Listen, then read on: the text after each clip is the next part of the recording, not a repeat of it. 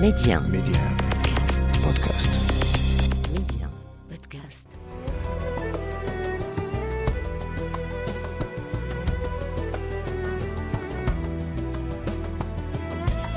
أسعد الله أوقاتكم بألف خير حديث الثقافة لهذا العدد يسلط الضوء على أمير من أمراء الشعر العربي بالمغرب ورغم أنه من الشعراء المقلين إنتاجاً إلا أن ذلك لم يمنعه من أن يترك بصمة فارقة في الساحة الأدبية والأكاديمية للمملكة.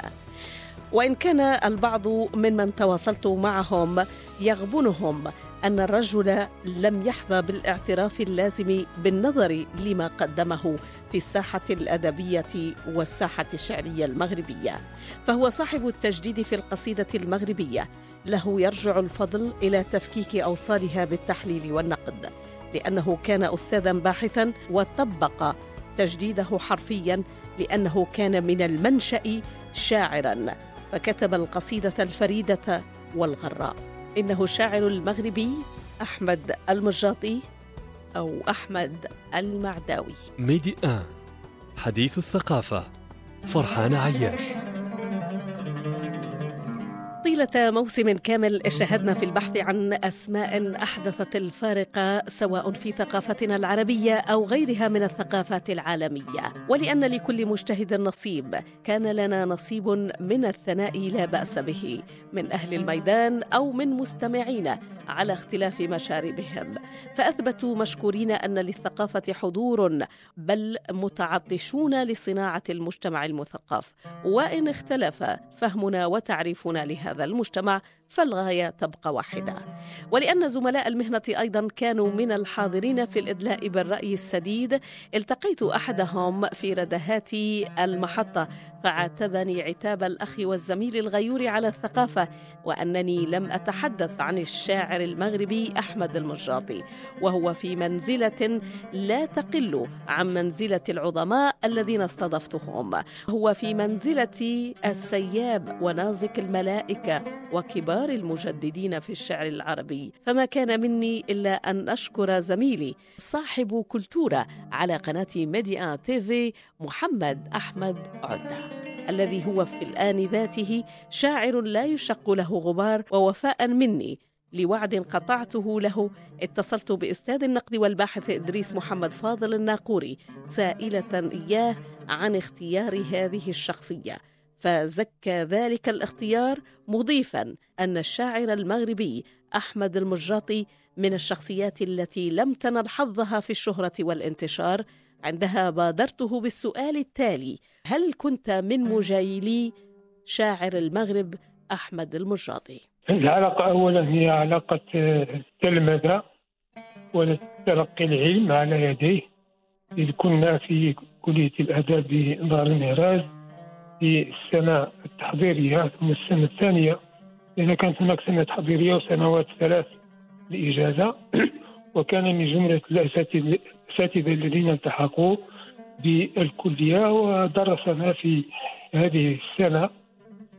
وكان قد عاد من تطوان وعين أستاذا مساعدا في كلية الآداب دار المهراس بفاس. هذا هو اللقاء الأول. الاتصال الأول بالشاعر المرحوم أحمد المجاطي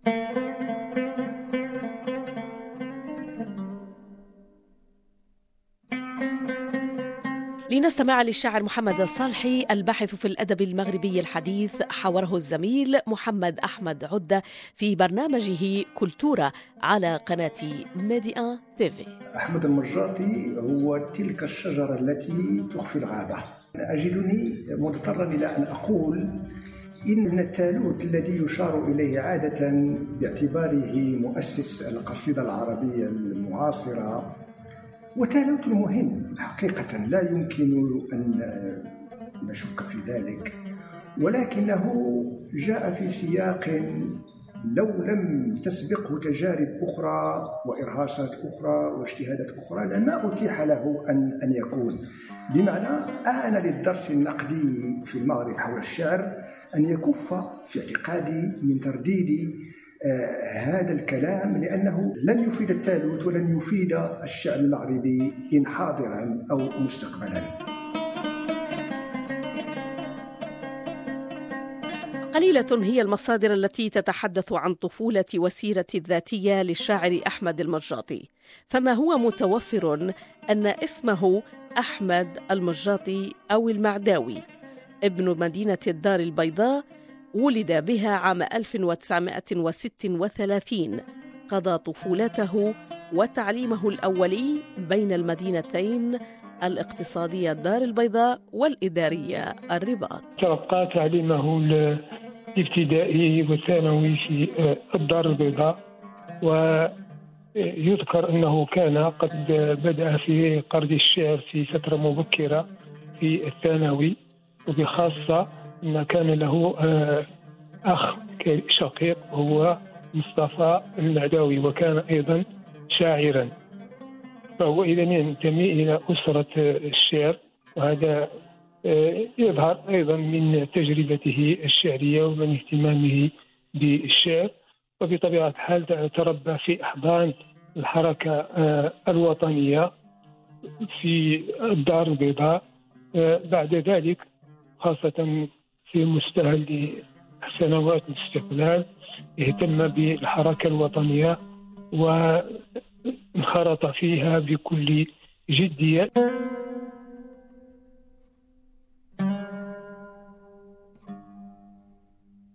كان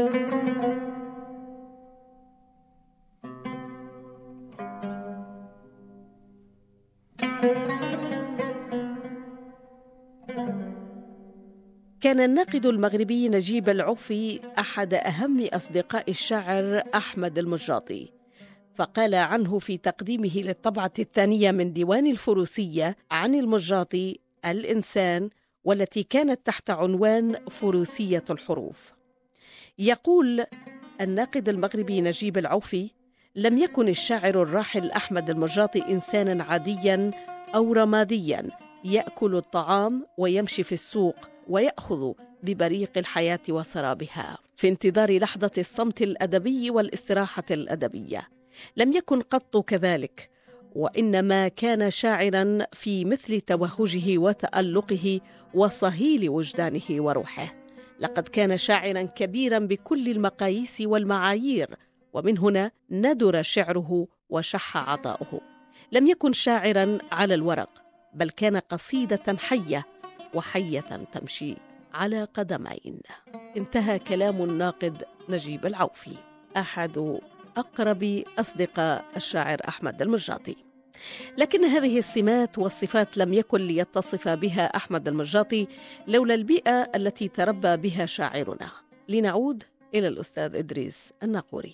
من المعروف أنه ينتمي إلى حقيقة أسرة مناضله إلى أسرة وطنية وبذلك فقد تشرب القضايا الوطنية واهتم بها منذ تعليمه الثانوي وبخاصة بعد أن رحل إلى دمشق واطلع على الحركات هنا وعلى طبيعة الحال العلوم الرائجة وعلى الفلسفات والاتجاهات الفكرية التي كانت سائدة إذ في تلك المرحلة.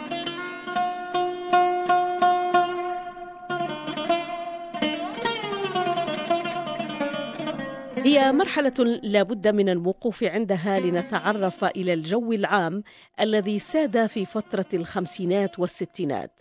فالذي يجب معرفته أن الأدب المغربي في القرن العشرين شهد ثلاثة مراحل كبرى أو بالأحرى ثلاثة أجيال.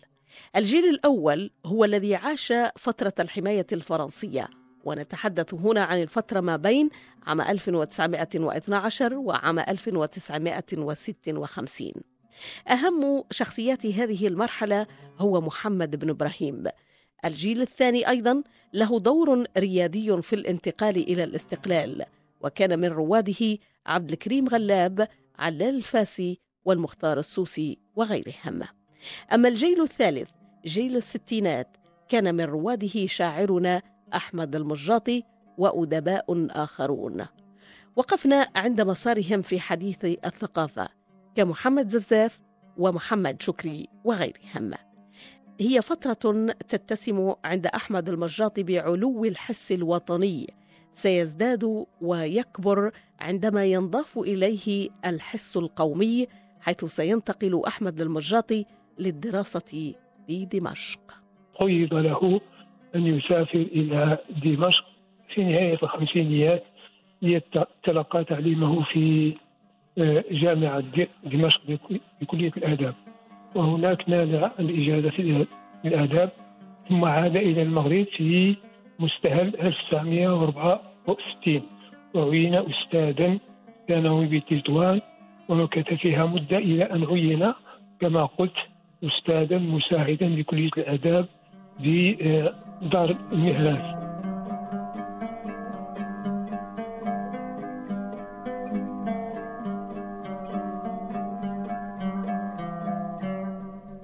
سيعود أحمد المجاطي من دمشق بشهادة جامعية عليا في الأدب العربي. وسيعود أيضا محملا بأفكار ورؤى لحقها الكثير من التغيير. وسيعيش فترة استقلال بلاده. هو عايش هذه الفترة فترة الاستقلال. كانت تمثل تقريبا كل شيء. تعج بالاتجاهات الفكرية الإيديولوجية والإجتماعية الماركسية وقومية وغير ذلك. وقد أثر كل ذلك على هذا الجيل أو ذلك الجيل الذي عاش في في تلك الفترة. ومن ضمن هذا الجيل كان أحمد المجاطي الذي عاد إلى المغرب حقيقة مثقلا بمجموعة من الأفكار والرؤى. والانفعالات والمشاعر آه، السياسية والإيديولوجية والقومية. وليس غريبا بعد ذلك أن يظهر كوجه متميز في الساحة الأدبية وخاصة بانخراطه في الجانب الإيديولوجي. تأثر كثيرا بالقضية القومية لأنه في مرحلة 58 63 وهي مرحلة المقاومة. كما قلت كتب خلالها مجموعة قصائد هي في الواقع قومية مثل قصيدة إكزوديس يعني السفينة التي رست في الدار البيضاء وكان أول من آه، كتب حولها قصيدة جميلة جدا موجودة في في ديوانه آه، الفروسية. بعد ذلك توالت القصائد التي تعبر عن موقفه من القضايا الوطنية واهتمامه بالقضية الوطنية بقضية التحرير وقيم العدالة والمساواة والإنصاف والدفاع عن المظلومين والمحرومين والفقراء والمساكين. حقيقة تظهر في هذه في قصائده هذه النزعة نحو التحرر والتمرد على المواضعات القديمة. وإن كانت تبدو جميعها آه، مشوبة بنوع من الحزن لأن هذه القصائد سرعان ما انقلب انقلب فيها وبدأ يعبر عن إحباطه وعن آه، بسبب فشل بطبيعة الحال الحركة التقدمية والثورية التي كان يدافع عنها. ولا أدل على ذلك من قصيدته المشهورة في أيضا موجودة في آه، ديوانه. الفروسية التي استلهم فيها لعبة الفروسية. ومن جملة خصائص شعره أنه لم يهتم بالتراث العربي أو التراث الأجنبي القديم كما اهتم به آه، شعراء المشرق مثلا التراث الفينيقي أو البابلي أو الآشوري وقد اهتم به شعراء المشرق لأنهم ينتمون إليه آه، ولم يهتم أيضا بالأساطير اليونانية وإنما استلهم التراث المغربي وخاصة هذه اللعبة لعبة بوريد بوريدا التي كتب عنها أجمل قصيدة في ديوانه أو من أجمل قصائده وهي الفروسية ولكن ليعبر عن فشل وإخفاق الحركة التقدمية في إنجاز مشروعها الثوري. فهذه اللعبة التي تبدو لعبة فولكلورية أو لعبة آه، وطنية شعبية مشهورة آه، هو جعل منها رمزا لفشل الحركة التقدمية في بلاده لأن هؤلاء الفرسان الذين يحملون البنادق ثم يقذفون بها في الهواء أو في التراب إنما يعبرون عن في نظره بطبيعة الحال من وجهة نظره ومنظوره خاص يعبر عن يعبر عن فشل هذه الحركة التي دافع عنها وكان آه، يؤمل أن تثمر وأن تحدث ذلك التغيير المشهود الذي كان حقيقة يريد أن هو كشاعر أن يتحقق في أرض الواقع.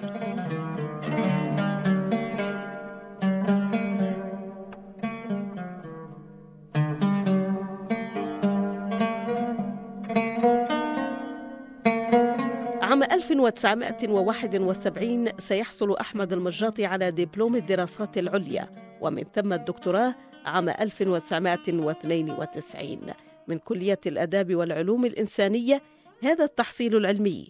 سيكمل ما امتلكه أحمد المجاطي من زاد شعري وموهبة نقدية جعلت من تجربته الشعرية وإن على قلتها فريدة متميزة. وقد تعمق وعيه بعد ذلك بعد عودته في 64 تعمق وعيه السياسي والإيديولوجي وتطور حقيقة وبدأ ينشر القصائد العجيبة الحقيقة الرائعة التي ظهرت على التوالي ابتداء من منتصف الستينيات. وإن كان قد كما قلت قرض الشعر في نهاية الخمسينيات وكانت له حقيقة وقفات وطنية بالإضافة إلى بعض القصائد الرومانسية أو العاطفية التي كان من الطبيعي أن تظهر في آه، تلك المرحلة وهي عادة الشعراء دائما يبدأون بقصائد رومانسية عاطفية ثم سرعان ما ينطلقون في أجواء نضالية أو فكرية أو إيديولوجية عامة تتعلق بالقضايا وبالهموم الوطنية والعربية.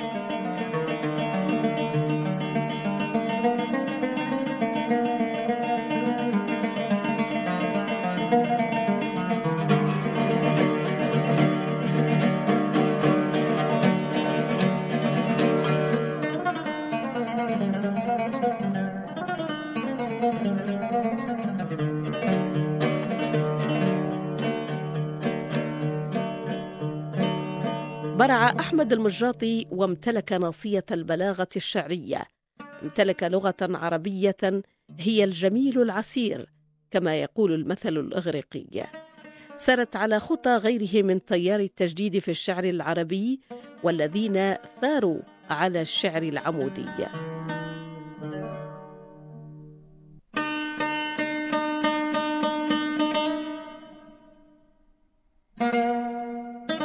أما موضوعات شعر أحمد المجاطي فهي كانت قلبا نابضا بهموم حقبته وعصره وهو الذي اتخذ من القصيد وسيلة لبث شكواه وهموم جيل بأكمله.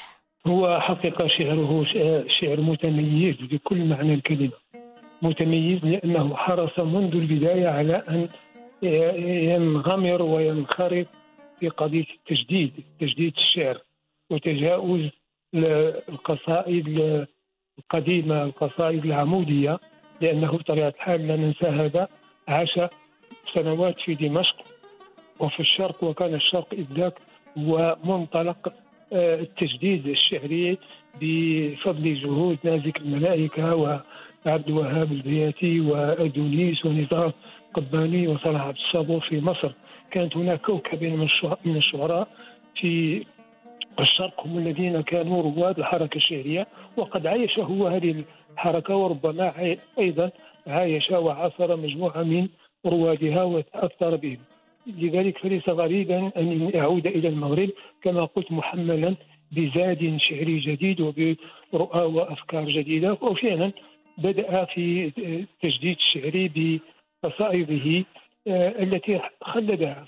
بطبيعة الحال في ديوانه الفروسية ولكن هناك قصائد أخرى لم لم يشملها الديوان. رغم أن الشاعر أحمد المجاطي في رصيده الإنتاجي الأدبي ديوان أوحد إلا أن هذا الديوان سيكون كما يسميه النقاد إنجيل الشعراء في المغرب حيث ضم ثمانية عشر قصيدة هي من أجمل قصائد الشعر المغربي المعاصر منها بالخصوص قصيدة الفروسية التي يقول في بعض من أبياتها.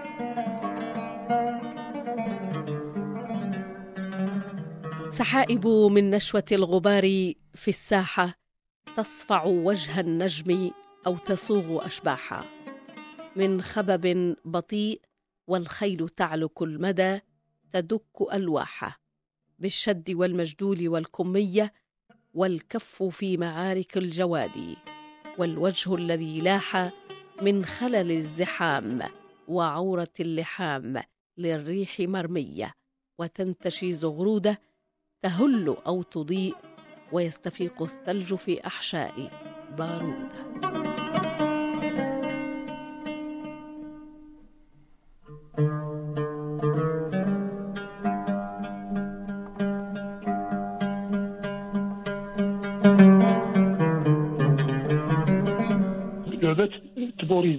فهذه اللعبة التي تبدو في, في ظاهرها كأنها حقيقة تحقق شيئا ولكن في, في الواقع لم تحقق شيء. كذلك الحركة التقدمية التي ظهرت في المغرب وكانت تحمل مشروعا وشعارات كثيرة ولكنها في الأخير أخفقت وهذا حقيقة ما أثر في نفس الشاعر. كما أثرت فيه أيضا مجموعة من القضايا الوطنية منها قضية القضية الفلسطينية القدس التي كتب عنها أيضا قصيدة رائعة جدا من أجود القصائد العربية التي كتبت حول القدس. يقول فيها أنا أسمعك هذه الأبيات رأيتك تدفنين الريح تحت عرائش العتمة وتلتحفين صمتك تحت أعمدة الشبابيك تصبين القبور وتشربين فتظمأ الأحقاب ويظمأ كل ما عتقت من سحب ومن أكواب ظمئنا وردا فيك فأين نموت يا عمه فهي أيضا مشوبة بحزن كبير يصور لأنه يصور فيها حالة القدس. هذه المدينة السليبة فهي قصيدة أيضا من أجود قصائده في ديوانه المعروف آه، الفروسية.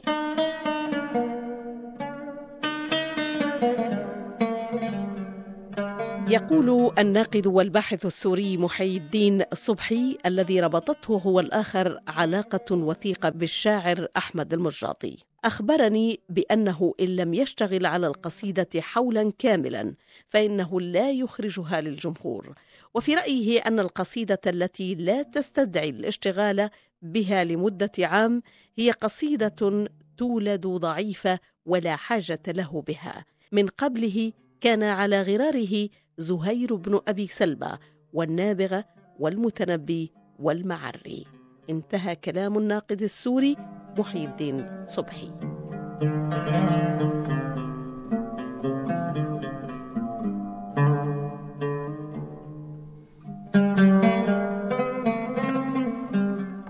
تحدث أيضا ضيف شرف هذه الحلقة الأستاذ إدريس الناقوري عن ميزة أخرى تضمنها شعر أحمد المجاطي هذا يجرنا إلى مسألة أساسية في ديوانه.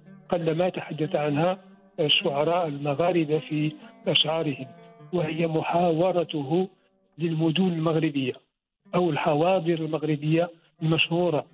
حاور الدار البيضاء وحاور الرباط وحاور فاس وحاور مراكش وحاور طنجة وحاور تطوان وحاور سبتة هذا الحوار العجيب حقيقة آه، لا يوجد لدى أي شاعر آخر. بهذه الطريقة التي صور فيها آه، أحمد مجاطع رحمه الله صور فيها علاقته بهذه المدن أو الحواضر ولكن من خلال نظرة أو منظور انتقادي فهو يصورها لك كسائح أجنبي وإنما يصورها من خلال النضال وما راج فيها من مشاكل وما ومتاعب. هو يصور فيها حالة المناضلين الذين حقيقة عانوا الأمرين وعذبوا من أجل من أجل القضية قضية التحرير والوحدة والتحقيق القيم القيم الإنسانية والخلقية الرفيعة. يقول مثلا على سبيل المثال يقول عن سبتة آه قاتلتي أنت حين أجوس شوارعك الخلف حانا ومبغى.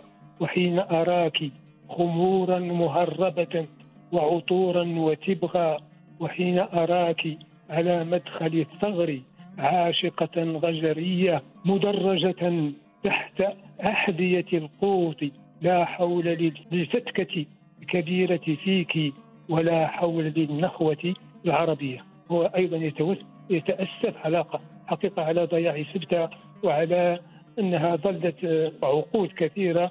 تحت نير الاستعمار أو الاحتلال الإسباني. وكذلك تحدث عن تطوان وعن وعن طنجة وعن فاس وله في فاس حقيقة قصيدة رائعة ملصقات على ظهر ظهر المهراج يتحدث فيها عن الحركة الطلابية والتي عانت في تلك الفترة كما يتحدث عن الدار البيضاء. وقد كتب عنها أعتقد قصيدتين أو ثلاثة وذكرها في عدة قصائد أخرى. يتحدث عن أحداثها وعن معاناة الناس فيها. ومعاناة الناس هنا أقصد أقصد المناضلين الذين حقيقة عرفوا في مدينة الدار البيضاء سواء في أثناء الحركة حركة مقاومة الاستعمار وبعد بعد ذلك في مرحلة الاستقلال. وكل هذه آه، آه، واكبها أحمد المجاطي وسجلها. إذا فشعره من هذه الناحية هو تاريخ دقيق ومفصل ولكن من وجهة نظر إيديولوجية تقدمية ولا يتحدث عنها عن أحداث المغرب بصفته مؤرخا ولكنه بصفته مناضلا ومواطنا مخلصا لقضيته الوطنية ولقضيته أيضا آه، قضيته القومية واحيانا لبعض القضايا آه، الإنسانية. فالرجل حقيقه آه، كان مهموما ومهووسا بالقضية الوطنية.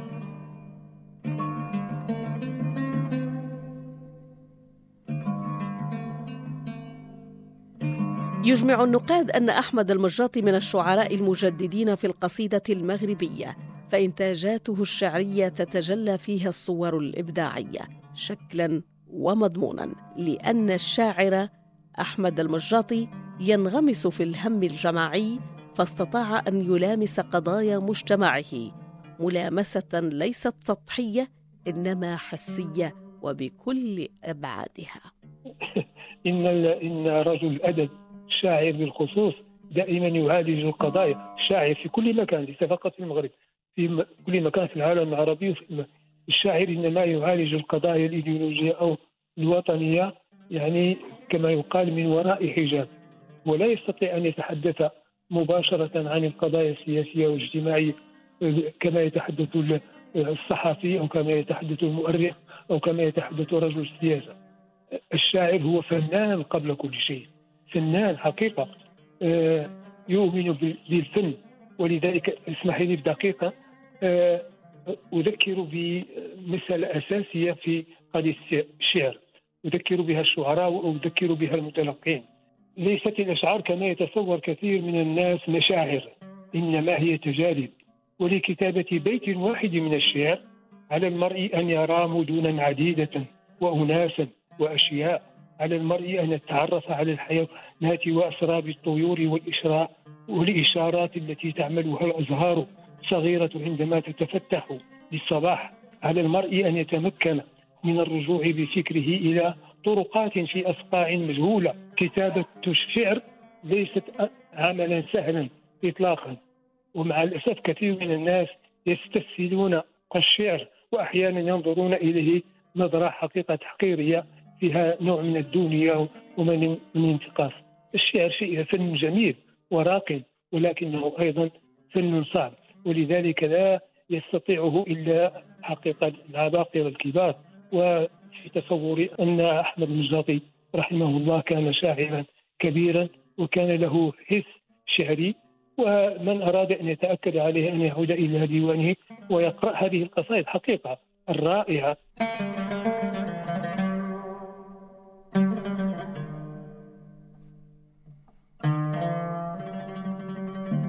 لم يكن أحمد المجاطي شاعرا مفلقا فقط لكنه كان دارسا مجدا حيث نجح في دراستين الأولى بعنوان ظاهرة الشعر الحديث والثانية عن أزمة الحداثة في الشعر العربي الحديث. نال عنهما درجة الماجستير ودرجة دكتوراه الدولة ليصبح منذ عام 2007 كتابه الأول ظاهرة الشعر الحديث مدرجا لطلبة السنة الثانية من سلك البكالوريا في المغرب. حقيقة ما تفضلت بذكره هو الوجه الآخر لهذا الشاعر الكبير أحمد المجاد فهو إلى جانب كونه شاعرا متميزا شاعرا طليعيا شاعرا مناضلا شاعرا وطنيا إلى آخره وهو أيضا باحث ممتاز ولا أدل على ذلك من دراساته وأبحاثه. أولا البحث الأول الذي نال به دبلوم دراسات العليا وهو عن حركة الشعر الحديث. ناقش أعتقد في بداية السبعينيات ثم أطروحته حول أزمة الحداثة في الشعر الحديث.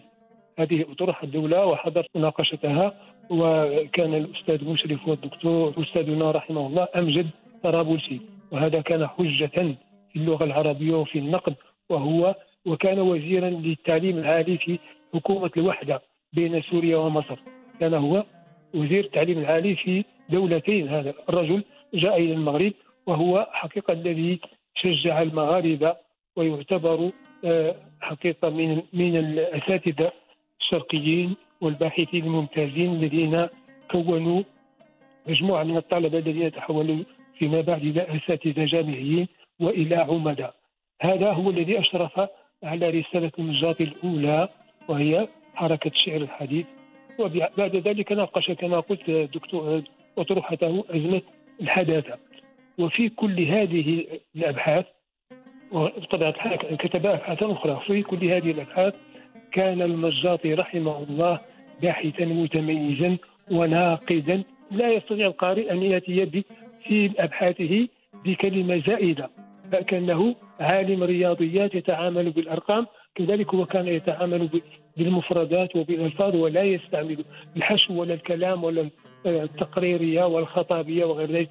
من الأمور أو العيوب الموجودة في الأبحاث الكثيرة وهو كان أيضا دقيقا في أبحاثه كما كان حقيقة دقيقا وصارما مع نفسه في أشعاره. كما قلت في التقدير أنه لم ينال حقه. يعني لو وجد مثل هذا الشاعر في الشرق يعني لرفعوه إلى أعلى عليين ونحن نعرف الشرق ونعرف شعراء الشرق. المجاطي حقيقة متميز ولكن ولكن لماذا شعراء الشرق؟ يعني بيننا نحفظ أسماءهم عن ظهر قلب بينما المغاربيون بشكل عام الأخوة في الشرق لا يعرفونهم. ماذا أقول؟ هذا الظلم الذي انصب على الشاعر وعلى بعض شعراء المغاربة. أولا أننا من الناحية الإعلامية لم حقيقة نعرف بشعرائنا العباقرة وبعض كتابنا مثل أحمد بوسفور في القصة يعني هذا هرم في القصة القصيرة على المستوى العربي ومع ذلك ليس معروفا.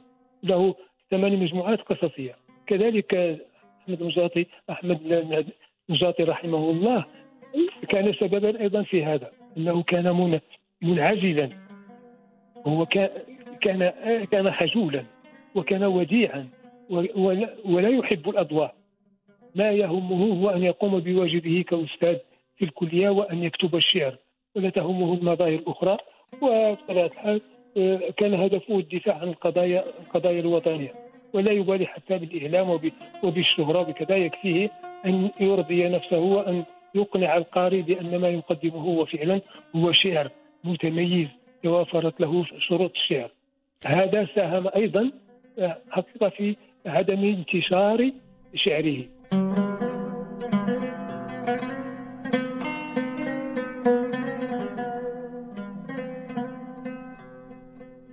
انضم أحمد المجاطي إلى اتحاد كتاب المغرب عام 1968 حاز أيضا على جائزة المغرب الكبرى للآداب والفنون وذلك عن ديوانه الفروسية بالإضافة إلى جائزة إسبانية للآداب والفنون. لقاء بن زيدون صحيح. والجائزة الثانية أنا حضرتها. حضرت اللجنة كنت عضو في اللجنة ودافعت عن ديوانه وعن شعره وأن الذي قدمته أمام آه، ولي العهد ذاك محمد السادس في في جلسة عامة تقدم فيها الجوائز. قدم قدمت قدمته بكلمة عن شعره وعن موقفه مواقفه وعن قيمته التاريخية والوطنية وهو بالفعل يستحق حقيقة أكثر من جائزة.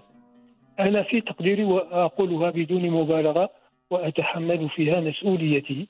أن كل قصيدة من قصائد أحمد المجاطي في ديوانه الفروسية تستحق جائزة. القدس تستحق جائزة. آه، من تجليات الغربة في آه، على أسوار دمشق تستحق جائزة. القصائد التي كتبها عن الدار البيضاء وعن آه، تيطوان وعن سبتة وعن فاس ملصقات على ظهر الإهراز يعني كل قصيدة قائمة هي أولا تعتبر ديوانا قائما بذاته. العبرة كما وهذا هذا رأي مقارن وليس رأيي فقط. العبرة ليست بالكم. يمكن لشاعر يكتب عشرة دواوين أو خمسة عشر ديوانا. ولكن هذه الدواوين عندما يتم غربلتها من الناحية النقدية والفنية الدقيقة والصارمة قد لا تساوي ولو ديوانا واحدا. في حين أن شاعرا مثل مجاطي يكتب ديوانا واحدا ولكنه يعادل أو يساوي عشرة أو خمسة عشر ديوانا. كل قصيدة يمكن أن تساوي ديوانا بكامله وهذا الشاعر محمد الصالحي لبرنامج زميل محمد أحمد عدة كولتورا على قناة Medi1 TV ما تعيشه القصيدة المغربية المكتوبة بالعربية راهنا في المغرب هو نفس ما تعيشه القصيدة المكتوبة بالعربية إن عربيا أو في أي منطقة من العالم. لأن هناك سر غريب في كل لغة هو أن الواقع اللغوي موصولا بالواقع الاجتماعي والأنثروبولوجي هو الذي يحدد راهنية القصيدة في كل لغة من اللغات. فلا فرق الآن بين ما يجري في المغرب على مستوى المنجز الشعري لا فرق بين المغرب وبين سلطنة عمان وبين لبنان وبين مصر أو السودان وبقية الجغرافيات الشعرية الأخرى. فإذا آه، آه، أستحضر هنا قولة للفيلسوف الفرنسي الراحل قبل مدة ميشيل سير يقول عدو الشاعر ومصيبته هو أن يربط اسمه ببلد معين. فأنا هنا آه، لا أحبذ ما راج قبل مدة عن اعتبار أحمد المجاطي شاعر المغرب لأن هذا مرة أخرى لن يفيد المجاطي ولن يفيد الشعر المغربي. وربما الذين اختاروا هذا اللقب استجابوا لنداء من الراحل آه، عبد الله جنون كان قد أشار إليه في حوار شيق في العدد الحادي عشر من مجلة الكرمل. آه، تحدث عن غياب شاعر المغرب وتحدث عن حضور شاعر مصر أحمد شوقي. آه، من الأجدى أن نتحدث عن الشعر المغربي القوي الذي تؤسسه أضلاع شعرية قوية حتى نضمن الدخول بقوة في الواقع الشعري العربي وفي الواقع الشعري العالمي. يتذكر الكاتب والروائي والقص العماني محمود الرحى أمسية أقيمت في رحاب كلية الآداب والعلوم الإنسانية بالرباط تكريما للشاعر أحمد المجاطي ألقى فيها هذا الأخير كلمة كانت أشبه بالوداع وفعلا بعد أيام من عام 1995 توفي الشاعر أحمد المجاطي ليحضر هذا الناقد والروائي مرة أخرى إحدى مسرحيات أحمد المجاطي الخمارة والتي عرضت في أربعينية وفاته. عرضتها فرقة الشمس جسدها بإتقان الراحل الفنان المغربي محمد بسطاوي والفنان محمد خوي.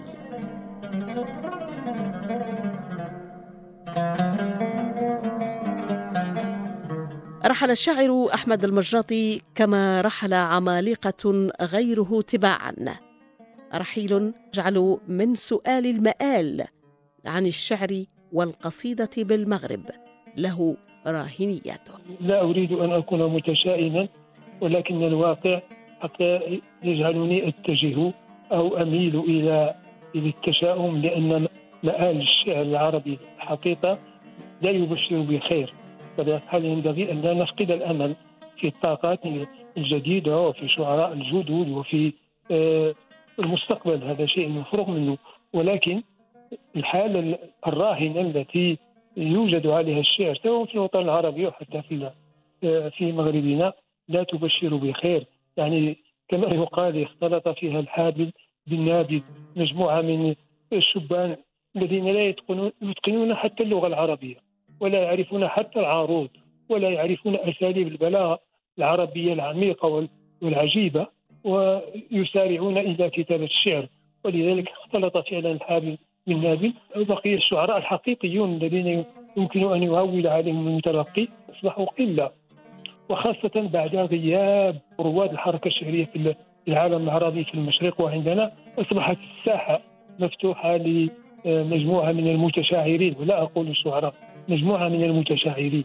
ومع ذلك كما قلت لا ينبغي أن نفقد الأمل وأن ننظر إلى المستقبل بنوع من التفاؤل ونعول على حقيقة آه، الشعراء الشباب المخلصين للشعر لأن الإخلاص في الشعر يتطلب حقيقة استيعاب اللغة العربية بأساليبها وصورها البلاغية وبعجائبها وعبقريتها.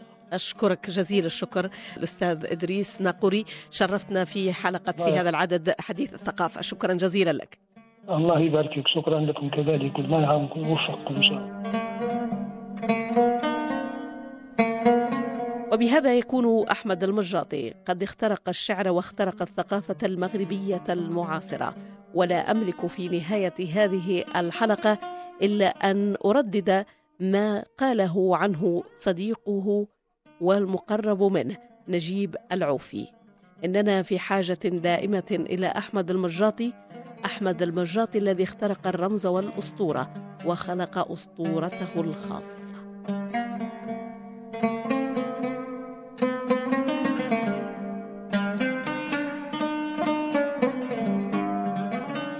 في أمان الله شكرا لك سعيد القدر على موسم كامل أبدعت فيه. نلتقيكم في فرصة لاحقة بحول الله. أينما كنتم مع كل المحبة. في أمان الله.